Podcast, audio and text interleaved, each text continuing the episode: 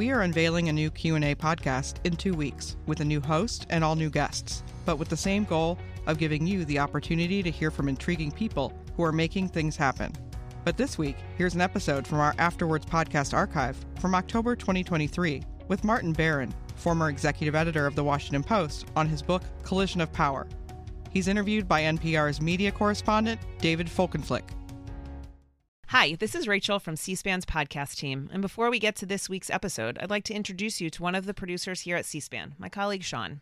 Thanks, Rachel. If you're a fan of Q&A, we think you'll also like our evening newsletter, Word for Word, which brings you a recap of the day's most important political and policy events delivered right to your inbox. Read about what happened on Capitol Hill and at the White House, and watch video highlights featuring the day's newsmakers. Hear them word for word.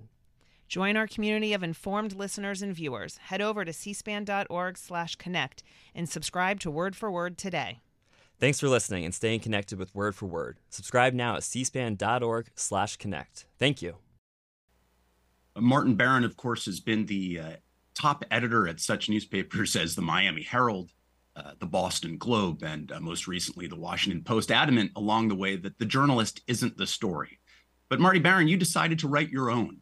Uh, tell us how you came to the decision to write this memoir titled Collision of Power Trump, Bezos, and the Washington Post. Well, I knew uh, that I was living through history, an important moment in history for the United States, and an important moment moment for uh, the press and for the Washington Post. Uh, so um, the paper was sold by a family that had owned it, the Graham family, for 80 years. Uh, was then sold uh, to one of the richest people in the world. And then along comes uh, a presidential candidate unlike any we'd ever seen before, and a president unlike any we'd ever seen before. And so I was living through history, an important moment, as I say, in American history and for democracy. And um, I thought somebody should tell that story. I was at the Post for more than eight years uh, during that story. And um, I think at some point somebody should tell that story. And I was the one to do it you know, you had been previously, as I mentioned, at these other papers at the Boston Globe, although an important regional newspaper, not one followed by all of America, you really became much more of a household name and figure thanks to the movie Spotlight, which looked at what your enterprising uh, core of investigative reporters did to expose the astonishing range of the child abuse crisis in the Catholic Church uh, in Boston and, as it turned out, beyond. Um, what was it like to have been this one of the key subjects of this major Hollywood film uh, before ascending to the national scene in, in sort of your own right as you did at the Washington Post? Yeah, well, the film actually came out uh, not long after I uh, joined the Post. So I joined the Post in uh, the beginning of 2013, and the movie came out. It was a 2015 movie. So um, it came out as I was at the Post. Uh, it was uh, look, I mean, I don't think any journalist uh, does or should work to be portrayed in a movie, and we certainly did not do that at the at the Boston Globe. In fact, the first entreaties that we got from Hollywood to have a movie made, we rejected. Uh, but then many years later, we were approached again, and um, we thought it was uh, an important story to be told. Uh, the story of how investigative reporting works, the story of uh, listening to to survivors, uh, holding powerful institutions to account, um, basically explaining how investigative reporting works and why it's important in this country. So uh, that to me was the importance of the movie. Obviously, it gave me some degree of celebrity, I guess, uh, minor celebrity, I would say. Uh, but um, uh, it's not something I expected, not something I was seeking. Uh, it just happened to me. Um, and you try to use it for a good purpose. Uh, I try to use it for the purpose of talking about the role of an independent and free press in this country uh, and frankly around the world. So um, that's what I that's what I endeavored to do with that um, that recognition in the movie. And the timing, of course, being important, as you corrected me for that, and I appreciate that. Beyond that question, beyond that uh, that that I'm sure out of body experience in some ways for you, what was uh, it like to take the step from going from this you know incredible important legacy newspaper the boston globe to something of the stature of the washington post. The journalism in some ways is the same. What made this so different? Well i was joining a, a newspaper that uh, had a national and international reputation. Uh, it was almost certainly best known for its role in the Watergate investigation, which uh, ended up bringing down a president of the United States. Um, it uh, had been, even if it had not been read around the country, uh, people around the country were certainly familiar with it, had an image of the Washington Post uh, from perhaps the movie All the President's Men uh, that was about the Watergate investigation. Uh, and so, you know, you and you're moving to the. I was moving to the nation's capital, uh, and knew that I was be, be covering the most important stories in the country on a regular basis. And so, um, you recognize that there's a huge responsibility there. Obviously, um, I was sort of confronting the legacy of Ben Bradlee, a, a legendary editor of the of the Washington Post, and people asked me whether I was intimidated by that, and and I said that I wasn't intimidated by it, but I was inspired by it. And that is, in fact, the case. So um, there was a legacy that I uh, I felt that I needed to uphold a certain set of institutional standards uh, that had been set down by the Graham family and by Ben Bradlee, by his successors as editor as well, and um, and so it's a huge weight on your shoulder, uh, frankly. And uh, I felt that going to the Post. Uh, but I also knew that they had an enormous number of uh, financial difficulties at the time, uh, that they were um, kind of at sea, as many news organizations were in this country, particularly newspapers, and that it was going to be an enormous challenge. What were the stakes for you, personally and professionally? Well, I was secure at the at the Boston Globe, although I was frankly ready to move on. I had been there for 11 and a half years seemed like a good time to move on. And they too were facing enormous financial pressures, although we had recovered really from the worst. Um, and um, you never know how things are going to work out uh, once you go to a new uh, news organization. Um, they may not like you, you may not like the place, uh, um, all of that. Uh, but I had taken risks uh, before in my my career. Uh, I had left the Los Angeles Times, where I was had worked for 17 years, and I went to the New York Times. You never know how that's going to work out. Uh, then I went to to uh, in 2000 in 2000 I went to the Miami Herald to be editor there, working for a, a new a publisher who who was new to me at the time. Uh, and then I went to the Boston Globe, uh, where I really didn't know I knew hardly anybody in the city, really only one couple, uh, and I knew nobody in the in the newsroom. And so um, that was a risk. So I was accustomed to risks, and I felt that this was one that was well worth taking, both profess- professionally for me, and that I thought, uh, you know, if I did a good job, that uh, we could do something really worthwhile for the Washington Post. And in doing something worthwhile for the Washington Post, I felt that we would be doing something worthwhile for the country. You were hired, if I recall correctly, by uh, by uh, one of the sort of scions, in a sense, of the Graham family. Uh, Katharine Weymouth was the publisher at the time, the niece of Don Graham, the former uh, chairman of, uh, of that company. Uh, and she brought you on board relatively soon in your tenure there. Uh, she met with you to explain that she would not be your boss any longer. And in fact, there would be a transition in ownership. What, what happened and how did you absorb this new information? Uh, she invited me to a, to have a drink at a hotel across the street from the what was then the post headquarters, sort of uh, iconic building in that in that sense. Um, and uh, that was surprising to me because it was at five about five o'clock. We didn't normally have drinks at five o'clock. It's, I was busy. Um, that's about getting close to deadline time, uh, and so I had a sense that something might be up. You know, you develop a second sense after a while in this business. I'd gone through a lot of turmoil in the in the news business. And, um, you know, when somebody says, let's have a drink at five o'clock and you're not expecting it, you think something might be up. But I did not expect this. Uh, I did not expect that the Graham family would be selling the Post. I don't think anybody expected that. Uh, the family had been incredibly devoted to the Post uh, for 80 years. Um, the parent, the name of the parent company was the Washington Post Company, and the name of our newspaper was the Washington Post. So um, uh, this was a total surprise to me. Um, you know, my feelings were mixed at the time. I, I actually, I guess my initial reaction was that, uh, well, first of all, shock, but second of all, uh, that it might be good uh, for the Post. Uh, the truth is that we had, or at least the Graham family and everybody had pretty much run out of ideas for how to turn the place around. Uh, and we were facing an enormous number of cuts. Uh, I was beginning to develop plans for the next year, budget plans, and they called for more cuts and staff. I had already done about, I was expected to do about cutting 35 people in our newsroom in the first year. They said they were going easy on me, and then the second year was going to be more like uh, 50 um, or more. And I expected that perpetually, frankly.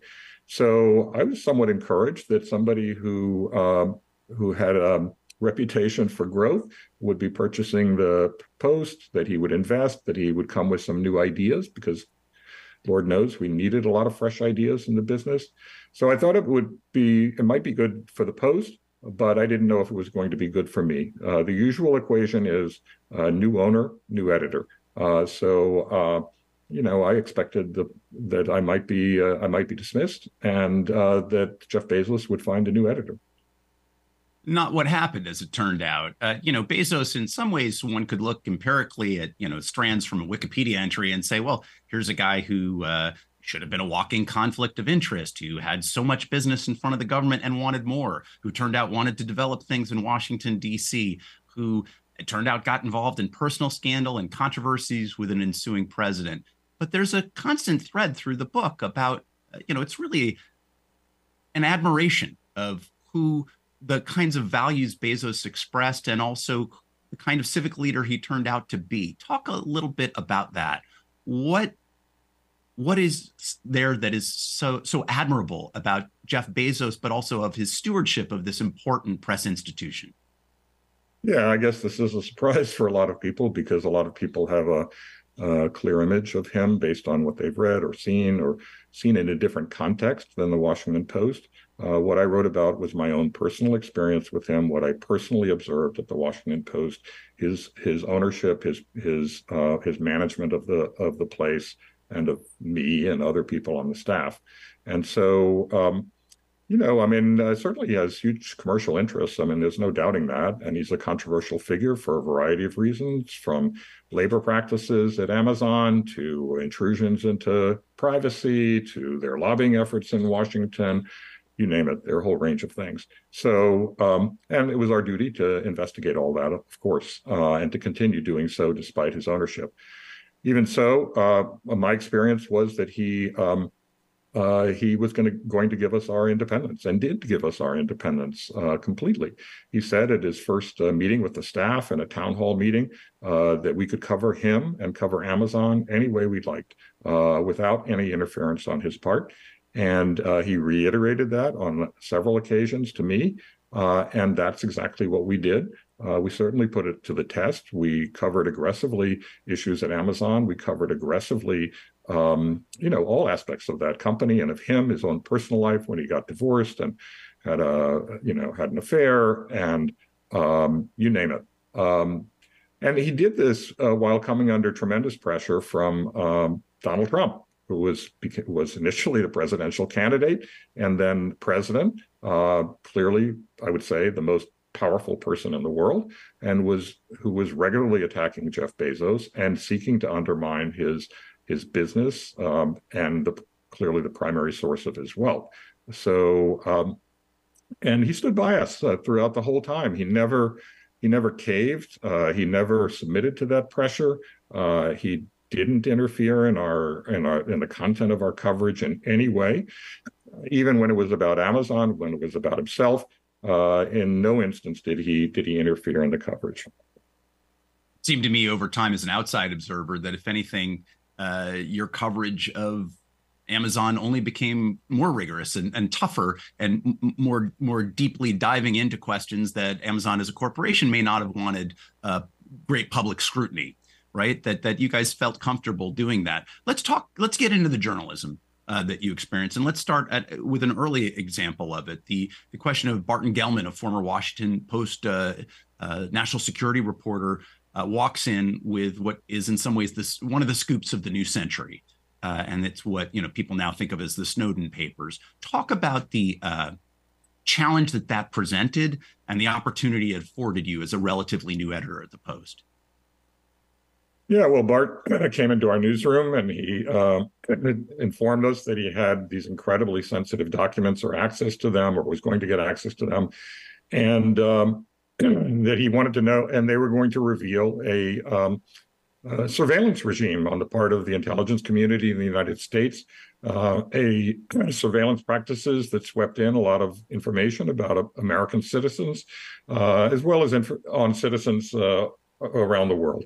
Um, and he wanted to know whether this is something that we would be willing to publish. And we listened to him. He was very careful. He was very thoughtful. Uh, he was very cautious, extremely cautious. Um, and um, you know, I, I, it was clear to me that he was explaining something that would be of uh, not just a curiosity, but actually of true public interest. Uh, because one thing I think Americans value and that I personally value is uh, privacy. Uh, and I think we should value privacy in this country. And uh, this was an exceptional intrusion into the privacy of Americans. And um, so, you know, one of our primary uh, principles in publishing um, national security information is whether there's a true public interest at stake. Uh, so I indicated that uh, we were willing to go ahead with that. Um, and then that evening, I thought a lot about it um, because, look, I mean, this is huge, hugely sensitive information, the most confidential information in the U.S. government. It comes, it came at a time of uh, deep cons- public concern about terrorism. Um, uh, I had lived through 9 11, of course. I had been in Boston at the time. Uh, two of the planes flew out of Logan Airport in Boston. Those two planes are the ones that hit the World Trade Center towers. Uh, I was very sensitive to that. Um, and so, you know, I did, I was very concerned that we do the right thing, that we not uh, endanger national security, but also that we make the public aware of uh, a level of surveillance that uh, was certainly not certainly not public knowledge, and which I don't think that a lot of Americans would have approved of if they had known. And so I thought a lot about it that evening. I um, did some research. I was uh, I had printed out the Espionage Act of 1917. I was highlighting it. I thought more about it. Uh, I was always I was thinking maybe I should change course, but I, as I thought more about it, I thought, no, I think this is the right thing to do. Um, uh, why'd you look at a, the, why'd you print out the Espionage Act? Why was it important for the executive editor of the Washington Post to look at the actual text of that century old uh, law to help because, gauge whether or not this was right to print? Because there's a, there was a risk uh, to the institution that I represented. Uh, uh, to the Washington Post, it could have suffered huge fines. Uh, it's possible that people on staff uh, uh, including ownership, could have been sent to prison. Uh, we certainly could, it's possible that we could have been prosecuted. That had not happened in the history of the United States, uh, but it didn't mean that it couldn't happen. And so I thought that I should um, take a look at the law and think about it and think about the the risks that publication posed to the institution. I think that's the responsible thing to do. Um, and um, you know, and I did think about it, and and I knew that this was a um, this was putting the institution potentially at risk. Uh, and ultimately, you know, within days, I, I told um, my publisher, Katharine Weymouth, uh, and the CEO of the parent company, Don Graham. Uh, well, I told I told Katharine Weymouth. Uh, she told Don Graham, and um, and they trusted us to make the right call, and they did not interfere. Um, they trusted my judgment. They trusted Bart's judgment, and uh, allowed us to proceed. You talk about the importance of privacy, uh, which I think was a key element of what was shown that under in the Obama years uh, that that was still being sort of uh, disregarded in some ways when national security was invoked uh, by senior intelligence officials and the like. I wondered if we could play out that question uh, as it uh, confronted you in in in the years that followed. As it turned out, so much hacking happened of uh, key political figures in the 2016 race, uh, particularly targeting the Democrats as a source of disruption and then more, uh, that it was a treasure trove for news organizations as well as for political actors on the scene. And if I recall correctly, the Post was among those that you know reported aggressively when it felt the news was warranted. How do you, in retrospect, uh, you come down on that? about the use of such materials and about the the sort of principles that should guide the use of such materials, given that it's both revelatory and uh, incredibly intrusive? Yeah, well, I think it's a really important question that the press needs to grapple with. Um, uh, we were the first to report that the Democratic National Committee uh, computers had been hacked. Um, we certainly raised the question, um, the likelihood that this was done by Russia. Um, Russia, in some sort of collaboration, maybe not formal, but indirect, uh, was uh, providing information to WikiLeaks, which then released that information, um, and and a lot of these emails. Very hard to ignore. You can't really ignore those emails. You can't pretend that that didn't happen. And in fact, uh, those emails were creating a stir even within the Democratic uh, party, uh, whether we uh, and we're going to create a controversy whether we were interested in publishing them or not. The reality is that they uh, suggested that the Democratic National Committee, its leadership, uh, was favoring the Hillary Clinton candidacy over Bernie Sanders. Um, and ultimately, they revealed some speeches that Hillary Clinton had given on Wall Street and how much she was paid for those speeches and the content of those speeches, which was highly controversial as well. Um, and uh, so I don't think we could just ignore that.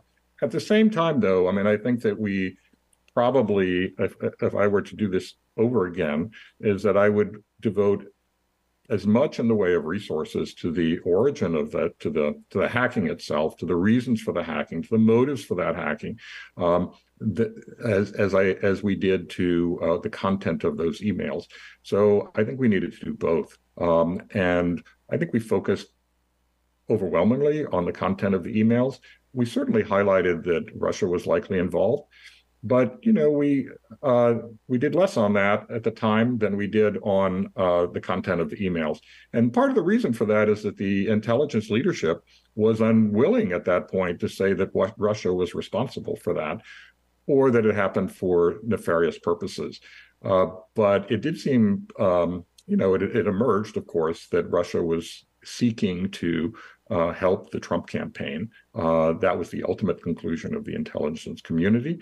And I think that that's something, that's a theme that we should have uh, emphasized more forcefully uh, sooner in the coverage of that campaign.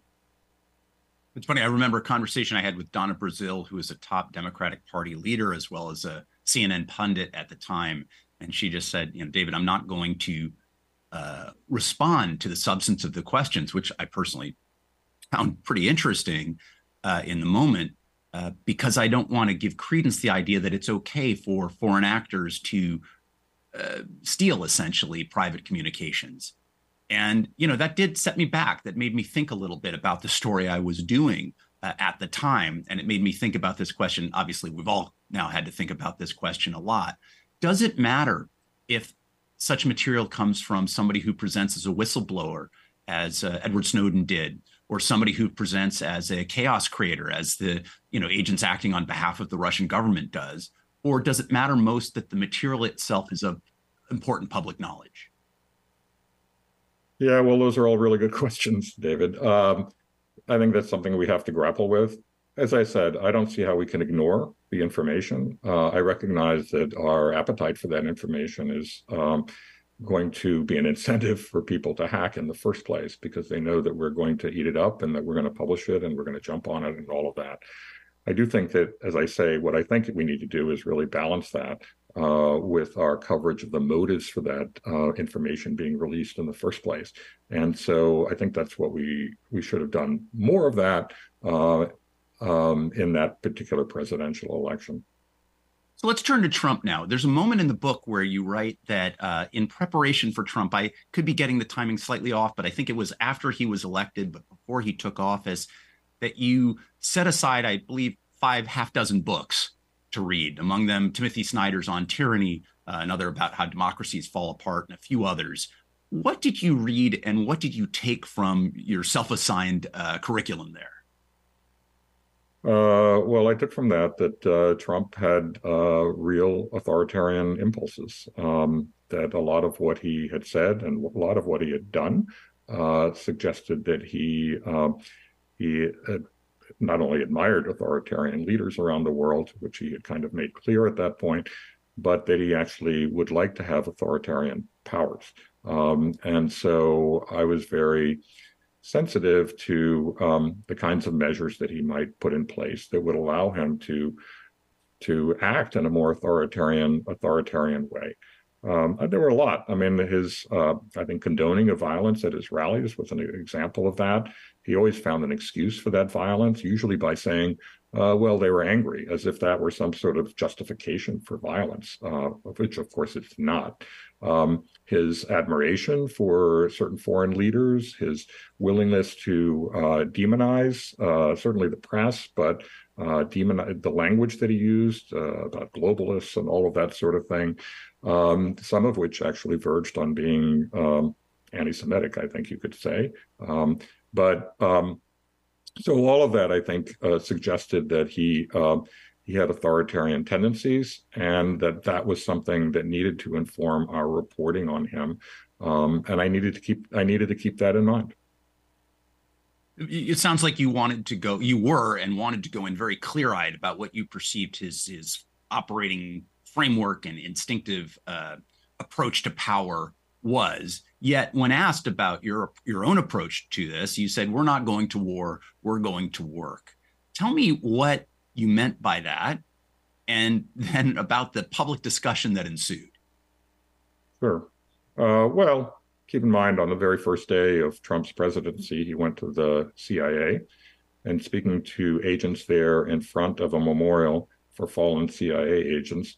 Um, what did he do? He decided to talk about the press. Uh, and he said, as you know, I'm at war with the media.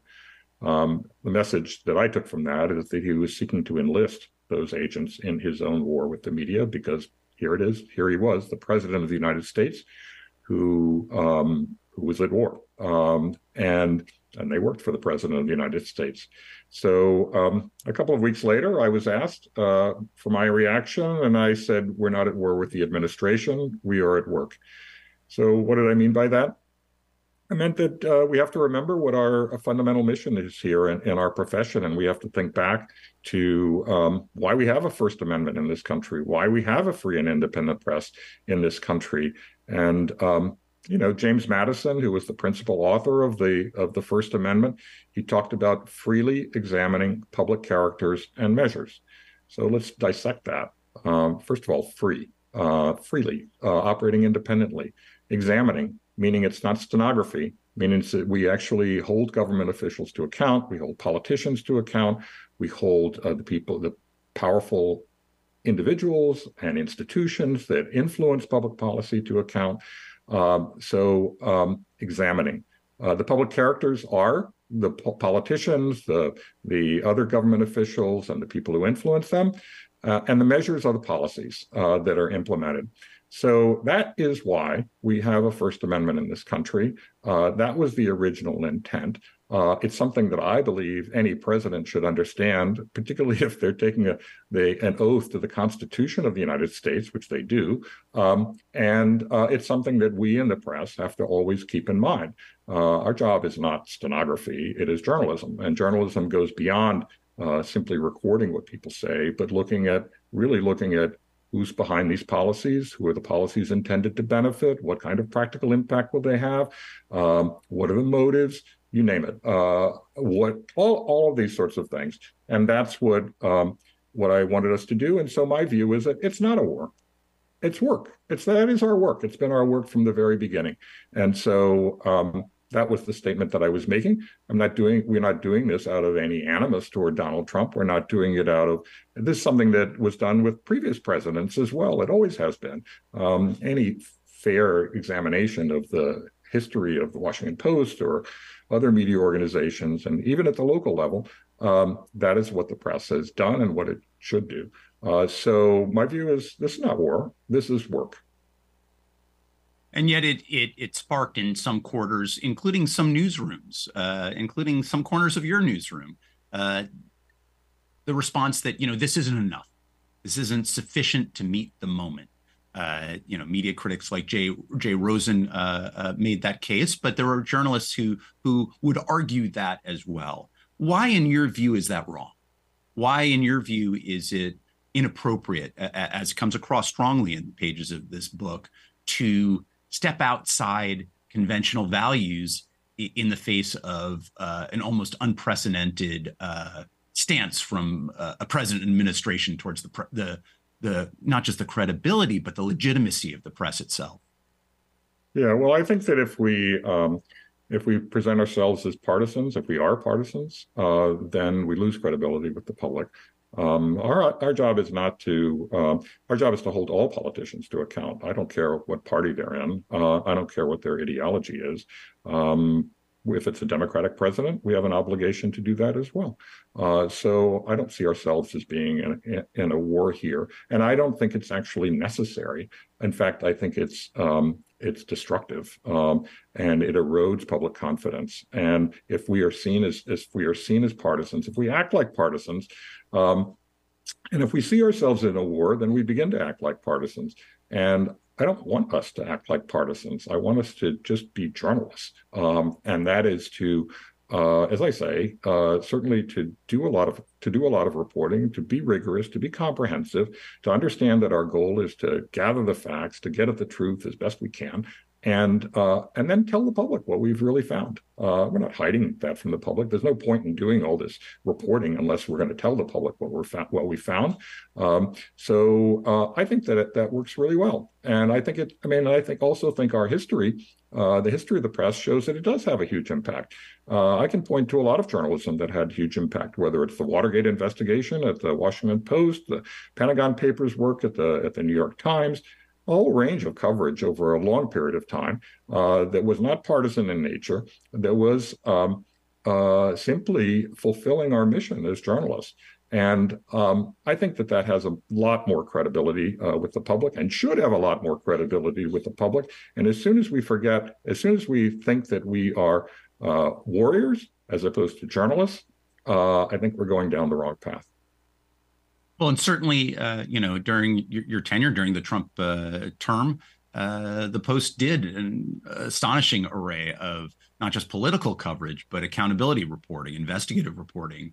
Uh, you know, whether it involved the Secret Service, uh, it involved uh, questions about what was happening on the border with with Mexico and the treatment of people coming into this country without documentation or legal status uh, or whether it was David Fahrenthold, essentially crowdsourcing questions about what Trump had done with charitable donations. Talk a little bit about the inventiveness that went into what the Post did in trying to surround this, uh, you know, completely unconventional uh, politician at the head of the levers of the American government.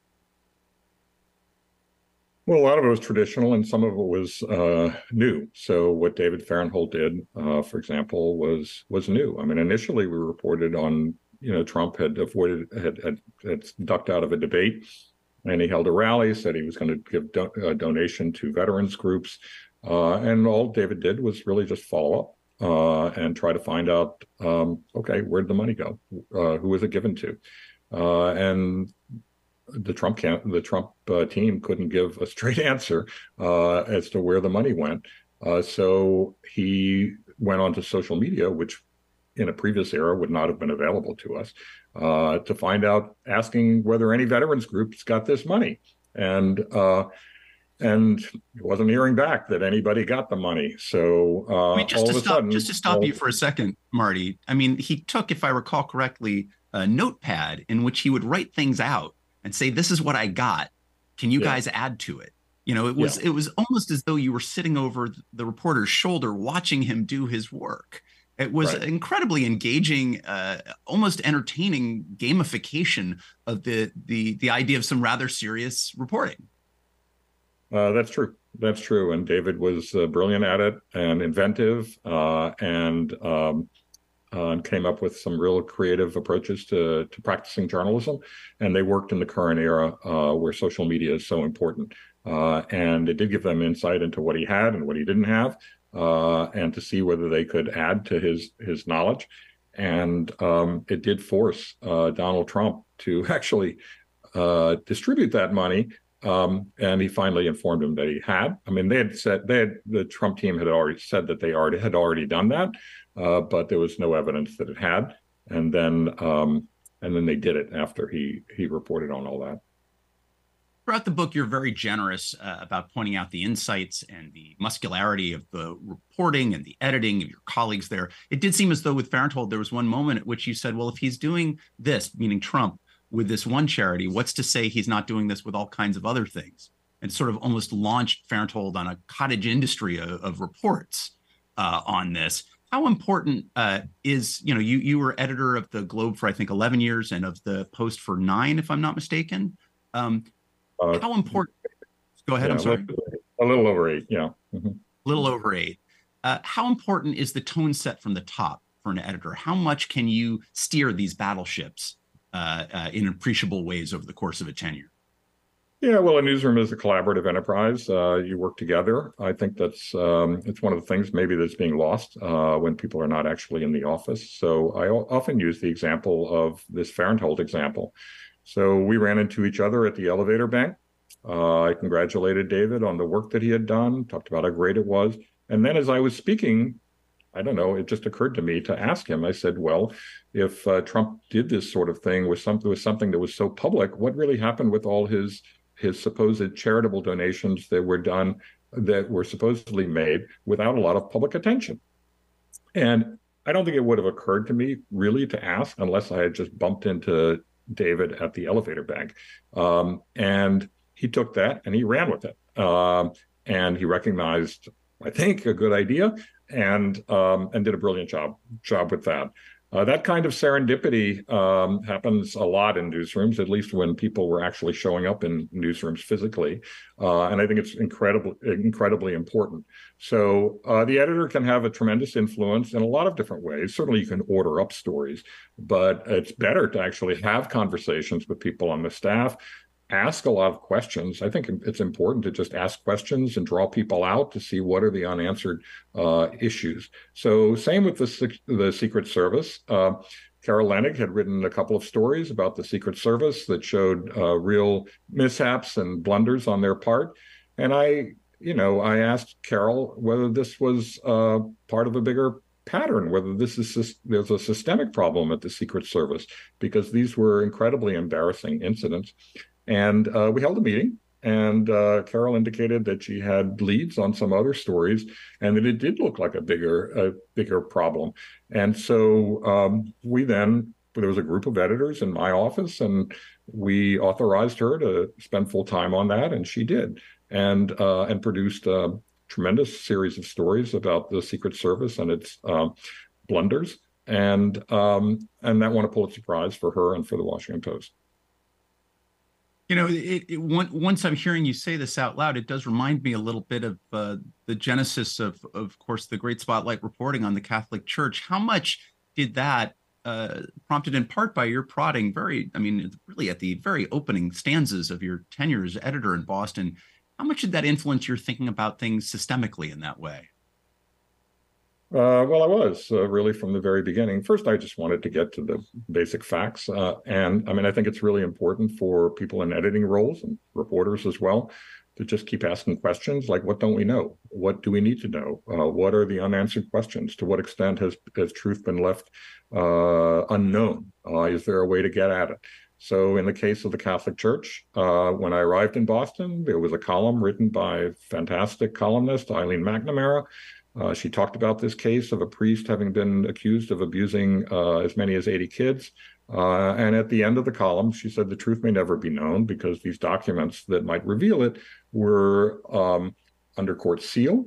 Um, and at the time, the lawyer for the plaintiff said the cardinal himself was aware of this abuse and yet reassigned this priest from parish to parish without telling anybody. And the archdiocese denied it, uh, said it was absolutely not true.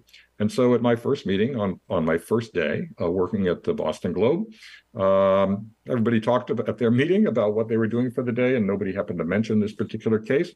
And I said, um, well, what about this? I mean, this is an incredibly important story. Um, if it's true that the cardinal really knew about this uh, this abuse and reassigned this priest and essentially enabled him to abuse again and again, and uh, and I asked, can't we get at the truth? Can't we get it beyond beyond one side saying one thing and one side saying something else? And um, and people pointed out that the documents were under seal, and I said that I knew that because I'd read that. But had we thought about going to court uh, to get those documents, uh, arguing that there's a public interest in it. And um, certainly people were surprised to hear that suggestion at that first meeting. Uh, but we did talk to our lawyer later, and then we launched a parallel investigation, journalistic investigation, talking to survivors, talking to lawyers, talking to uh, anybody we could, priests. Uh, and um, and we produced the that set of stories beginning in January of 2002. Um, and over the course of the next year and a half, we probably produced about 900 stories um, and uh, and we can still see the impact of that that set of stories today. Very much so. That idea of can't we get at the truth undergirds much of what you present in this book of your your experience, your perspective of your years uh, at the Post. To take it back to the Trump years, it seems to me that you were editor at a time when you, as an editor, the Post as a newsroom, we all, as part of this nation, experienced sort of a series of, uh, I don't know, shocks to the system uh, the election of Trump and the the uh, just completely uh, unprecedented nature of that administration from stem to stern, really, you know, until you know what we saw January sixth on his way out. The Me Too movement that really uh, uh, exploded, I would say, in 2017, starting really in 2016. and changing the nature of how many journalists looked at reporting on questions of abuse of, mistreatment of, harassment of women, uh, in the workplace and beyond. And then, of course, the social justice movement that exploded in the streets, but really also in the newsrooms across the country uh, uh, w- w- with the murder of George Floyd and, and subsequent events and revelations uh, about how law enforcement and other systems work. It seemed to me that that was in a relatively short number of years, some pretty major social uh, upheaval and not just recalibration, but rethinking. Uh, tectonic plates on the move at times in ways that were hard for news leaders to uh, manage as their own journalists started questioning prior assumptions. How did that play out at the Post, and how did that play out for you uh, as the news executive atop that newsroom? Yeah, uh, well, you know, I mean, I think our that covers a lot of subjects there. So um, sure. it played out a little bit different from one subject to the next, but um, you know, I mean, I think that um, people started to feel a need to express uh, themselves more, uh, particularly on social media. Uh, they had strong views about what was happening in this country in terms of racial justice, in terms of uh, justice for women who had been harassed or assaulted. Uh, uh, obviously, for um, you know all of the what was happening in the Trump administration, where there appeared to be an attack or was an attack on basic basic uh, public civility, uh, on um, on uh, free expression, on norms of political discourse, uh, all that, um, on civil rights. Uh, people felt uh, so. Um, so I think people were motivated to um, express themselves more, particularly on social media, um, and that was not something that I was in favor of. I remain strongly opposed to that. Uh, I don't think it's helpful to us. I keep asking people, you know, can you show me the journalist tweet that changed the world? I haven't seen one yet, uh, but I have seen a lot of journalism that's done a lot of good. Um, and it does go back to reporting. Let's find out what the facts are. Let's tell people what the, the facts are. Ultimately, the public gets to make these decisions about what to do, what we where we where we head, where we're heading as a society, who we elect to govern us. All of that, not our call to make that uh, that decision. Uh, our our job is to give people the information they need and deserve to know uh, in a democracy. And so that's where I think we that's our lane. Uh, and I think we should stay in that lane and not become um, those of us who work in the news department uh, should not, as opposed to let's say opinion writers and editorial writers and people like that. Uh, we should be in stay in the lane of reporting, reporting hard, reporting aggressively, doing our job, um, and telling the public what we found, find uh, directly, forthrightly, unflinchingly. Um, and I think there's a lot that uh, can be accomplished with that. It has been throughout history. That kind of reporting has accomplished a lot. And um, I haven't seen much accomplished by going on social media and expressing people's personal views. In fact, you write here uh, too often, uh, this is from your book, too often it became a venue for personal opinions, advocacy, anger, snark, sniping, failed humor, virtue signaling, personal animus, and a rush to judgment, never more so than during the Trump years. Uh, there came a point where colleagues, your colleagues, my colleagues, people in other newsrooms, not all, but some, you know, really felt that being forthright and being uh, uh, truthful required, in some ways, uh, uh, something that went beyond a strict recitation of facts or, or syntheses of analyses, and it, it, required, in some ways, lived experience and and personal uh, personal understanding of things to make things more powerful and authentic and that that was the distance between the media and the audience they felt. You come out in a different place in this book. Um, um, explain why. I think uh, people's personal experiences are highly relevant. That's why we really need a diverse staff in a newsroom. Uh, we need people from all different backgrounds uh, who have lived different lives. Uh, there are stories that other people will detect that i wouldn't even be aware of. Uh, there are perspectives that other people have that I couldn't possibly have. Uh, we should bring that all, all, all of that should be brought into our newsroom, and we should discuss that among ourselves and talk about that as the kinds of stories that we should pursue and how we should pursue those stories and things like that. Uh, but the stories that we do, they have to conform to institutional standards. These are well-established standards in our newsrooms, um, and um, you know, when you walk into the Washington Post, there's a name, the Washington Post, on the building. Uh, what does that mean? Does that mean something, uh, or does it mean nothing? Uh, are we just a random collection of individuals working in a building that has Washington Post on its name? Or uh, does working in that building mean that we actually work as a team, that we work collaboratively, uh, that we discuss things collectively, that we make that we make uh, decisions in a collaborative way, as opposed to each individual expressing themselves on social media, um, however they want, whenever they want, on whatever subject they want, um, all of that. Um, generally, impulsively, uh, instantaneously. Um, that to me is not journalism. Uh, that's something else entirely. In many instances, it's advocacy. And uh, that's not our role.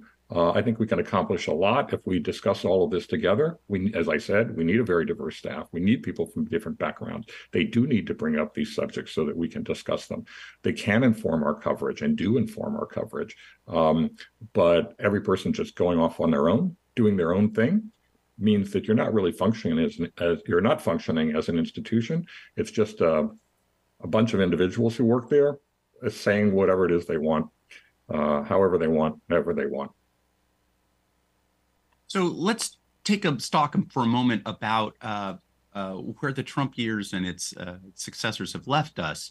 Uh, we are at a time where it feels like we are awash with misinformation, and you know whether it's uh, recent events in Israel and uh, Gaza, whether it's the fight between Ukraine and, and Russia, questions about vaccines in this country, questions about the elections past and upcoming.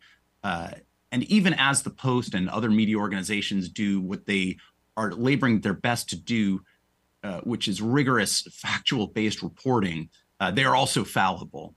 How do we, at a time of so many attacks on the media and its credibility, how does the press or journalists uh, work to establish credibility uh, with more than those who feel that their rooting interests are represented in any given story? Yeah, well, it's a fundamental question for our, our profession right now, clearly very important. Um, I think, um, uh, first of all, it's important to remember something that you just said, and that is we are fallible. We are human beings. So the reason we make mistakes, just like every other human being makes mistakes. Uh, it doesn't mean there's a conspiracy. It doesn't mean there's animus. It doesn't mean, uh, you know, incompetence. It doesn't mean any of that. It means that people are human and they make mistakes. Uh, and the important thing to do is to correct those uh, when you become aware of them, um, if in fact they are they are mistakes. So um, so that's one step that we sh- certainly should take, uh, and we should recognize our own fallibilities and our own limitations, and recognize that. I think it's very important that we go into our journalism. Um, uh, asking the right questions, not assuming that we have the answers, uh, but go seeking those answers.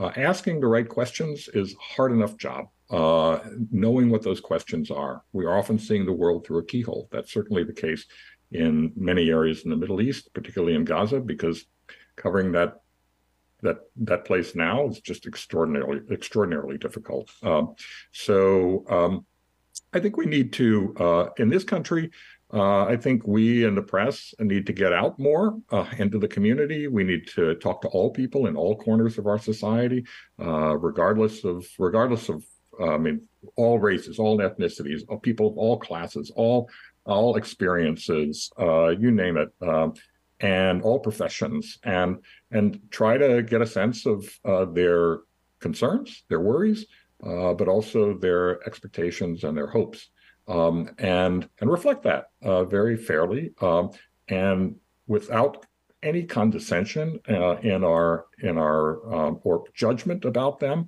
um, uh, in our in our in our pages and on the air and what on on our sites what have you. So uh, i think that's important for us to do. Another thing that's important for us to do is to lay out the evidence for people. Uh, we have the, the tools now where we can show people things that we could not show them before.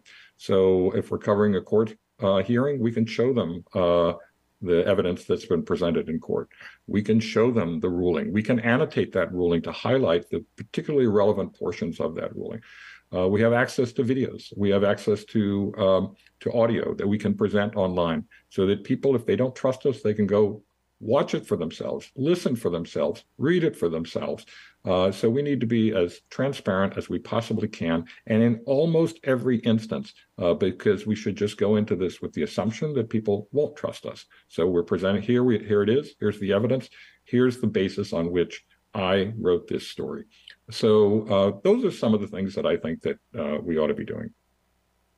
A couple of quick questions before we wrap up. Um, among the things that you expressed admiration for Jeff Bezos' stewardship of the Post was that he didn't treat it as simply as a charity. You know, this guy could cut checks for a very long time before he noticed anything uh, uh, really diminishing his tens of billions of dollars of personal wealth. And yet he said this has to be a viable enterprise. And in under your stewardship and Trump years, you know, the Post grew in size, in stature, uh, in, in, digital subscriptions, which is really the the mother lode for for most newspapers at the moment, the seeking viability and, and some sort of financial stability. Uh, and that looked pretty good. In recent days and weeks, we've learned that the Post, obviously, well, since your departure, but has uh, embarked on an effort to buy out 240 uh, of its employees, uh, about half of which will come from the newsroom. That'll represent roughly 10% of the newsroom. And they'd also had a modest uh, more modest reduction of staff earlier this year. Um, uh, the Bezos's appointed uh, acting CEO said essentially our uh, anticipated uh, growth in revenues and in particularly subscriptions were just wildly out of whack. They they couldn't stand up to, to real scrutiny as things now look. Um, what do you see now at a slight remove in terms of what we should, uh, what conclusions we should draw, or what what we should how we should assess the the post strengths and stability at the moment. Well, I think it remains very stable because it's owned by such a wealthy individual. Um, also, I think that it has a great franchise. Um, I think it's important to remember, as you say, that the Post grew tremendously over the years. Uh, we had six straight years of profitability. That money was all reinvested. Uh, when I got there, there were about 580 people on the staff. We were having to make cuts about 35 in the first year. Uh, so, uh, and then probably another 50 or more uh, in every year in the years ahead. Uh, what even after the uh, cutbacks that they'll have uh, at the post now in the newsroom, they'll be left with, I believe, about 940 people, which is not far off from where it was when I left. Uh, that's that still represents significant growth for the post uh, and and a very uh, strong foundation for sustainability. Um, they did uh, overinvest. They didn't ad- adequately prepare for a post-Trump era. A lot of the growth at the Post was driven by keen interest in politics, desire to hold Trump accountable, um, all of that. Uh, we needed to prepare better for a post-Trump era. It was particularly apparent for two reasons. One, after 2018, when um, the GOP lost the House, um, and then, of course, we could see, for example, at the New York Times, that they were diversifying. Uh, they had invested hugely in a, in a, cooking app. They had acquired Wirecutter, a product recommendation service. Uh, they had started a games initiative building on their famous uh, New York Times uh, crossword puzzle.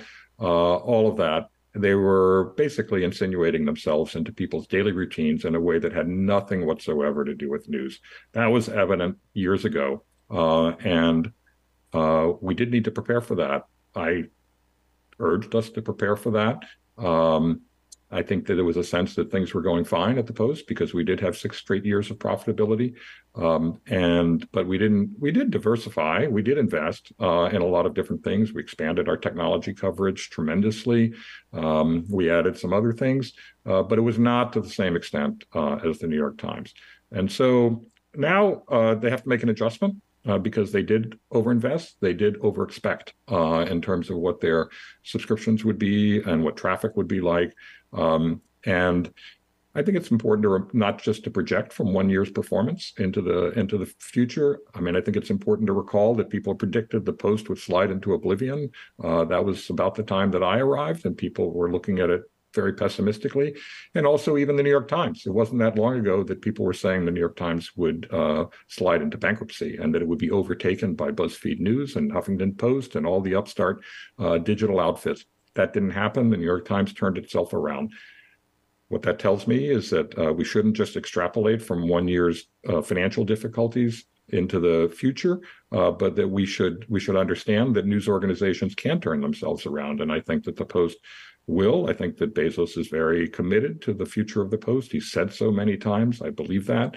Um, uh, and right now they have to make some sort of adjustment. Uh, and you know, look and debate whether it's the right approach or not. But um, clearly, if you're expected to lose, as they've projected, $100 million this year, um, it's not a probably not a good call to do nothing. So let me ask you this last brief question, uh, Marty Baron. Uh, what did you surprised you as you had time to reflect as you pulled away from decades of uh, hurtling headlong into these uh, daily deadlines and long-term enterprise investigations? Uh, what insight surprised you about your own tenure or about your own trade of journalism for all these years? I don't know that it was a surprise. I mean, I, I think that there is, I, I reflected a lot on the tensions within our profession. I think a lot of it is a, a reaction to uh, Donald Trump and his attack on the press and his attack, attack on norms, uh, political norms in this country, and worries about uh, what um, what his movement, if you want to call it that, uh, could usher in for the United States. Um, and so, uh, you know, I certainly found myself grappling with that and what my own views were on that, and and how other people view it differently. Um, and but I, you know, I came to the conclusion that uh, I don't want to say I came to the conclusion that I was right, but I do have uh, uh, I do have some firm views on that. And I think it's really important for us to, while we have to change the way that we deliver information to the public, technology is changing that. Uh, people want to receive their information in uh, on different devices and uh, in different forms. Uh, and we have to change with that. Um, and we have to, our jobs are going to change. Uh, but I think we should adhere to the traditional values. I don't think the response uh, to uh, Trump's uh, obliteration of norms should lead to uh, the press obliterate obliterating its own norms, its own standards, abandoning those standards. Um, I think we should stick to those standards. If we go, if we fear from those standards, I think we run a real risk of merely contributing to the erosion of democracy in this country. Marty Baron, thanks so much. Thank you, David. Thanks for listening to this week's Q&A podcast. Remember, Q&A will be back with all new episodes starting January 28th.